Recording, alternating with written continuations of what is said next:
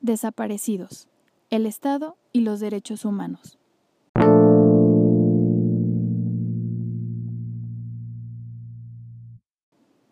La desaparición es un asunto presente en todo el mundo, sin importar que nos encontremos en un país primermundista.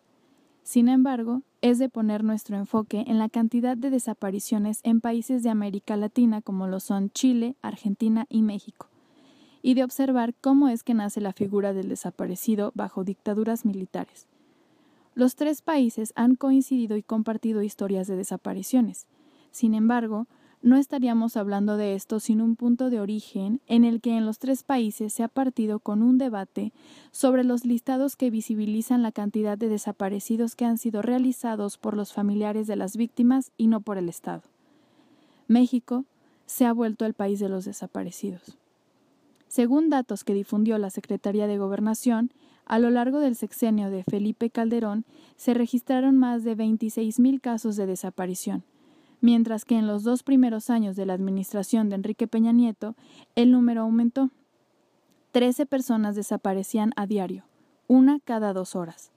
No se sabe hoy en día cuántas de estas desapariciones son casos de desaparición forzada, ya que el presidente de la CNDH, Luis Raúl Pérez González, declaró que, abro cita, en México no se dispone de cifras confiables ni de una metodología adecuada para dar cuenta de forma fidedigna sobre las dimensiones del fenómeno de la desaparición forzada.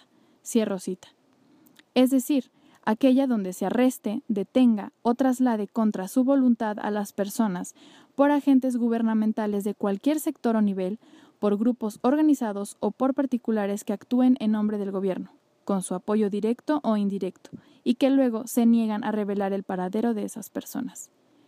Y es que, aunque no se vea reflejado en los registros oficiales, como declaró el titular de la CNDH, la desaparición forzada se ha convertido en una constante que devela el nivel en que la violencia ha llegado a carcomer al país.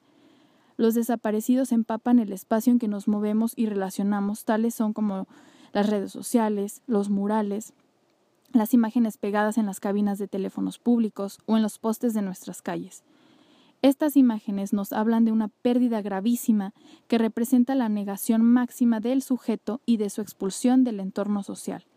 Por eso es muy importante que analicemos la imagen del desaparecido. Quiero comenzar con las palabras del expresidente de Argentina, Jorge Rafael Videla, en una conferencia de prensa que dio en diciembre de 1979. Abro cita. Si un hombre aparece, tendría un tratamiento X, un tratamiento específico. En cambio, el desaparecido no puede tener ningún tratamiento especial porque no tiene entidad. No está, ni muerto ni vivo. Cierro cita. Así que tenemos que el desaparecido pasa de tener una identidad a ser una incógnita. La idea de desaparición es una contradicción en la sociedad ya que el desaparecido se convierte en un signo de la presencia de la ausencia. Esta idea es reiterada por el papel de la fotografía y el gran peso que tiene, ya que es la encargada de estampar en la sociedad, en forma de presencia, el recordatorio de una ausencia. ¿Algo muy anacrónico? Sí, pero que funciona, que trae esperanza y que nunca dejará de buscar y exigir respuestas.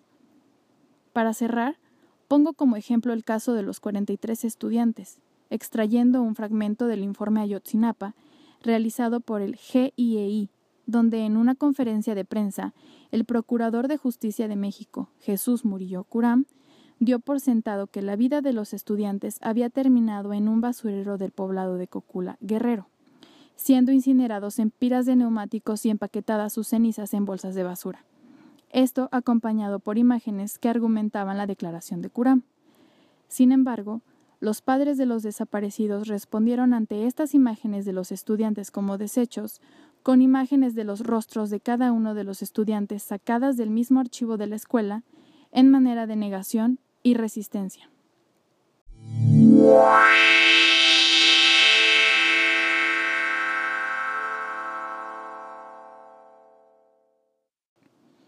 Debemos reflexionar sobre cómo la desaparición forzada está injuriando al territorio mexicano, Reflexionemos en la estrategia narrativa que el Estado utiliza para cumplir, entre comillas, dándonos una verdad jurídica e histórica sobre los hechos y así hacer como si nada hubiera pasado, imponiendo el olvido. Recordemos siempre la importancia de la imagen, el cual nos llama a hacer memoria colectiva para mantener vivos a nuestros desaparecidos. Bye.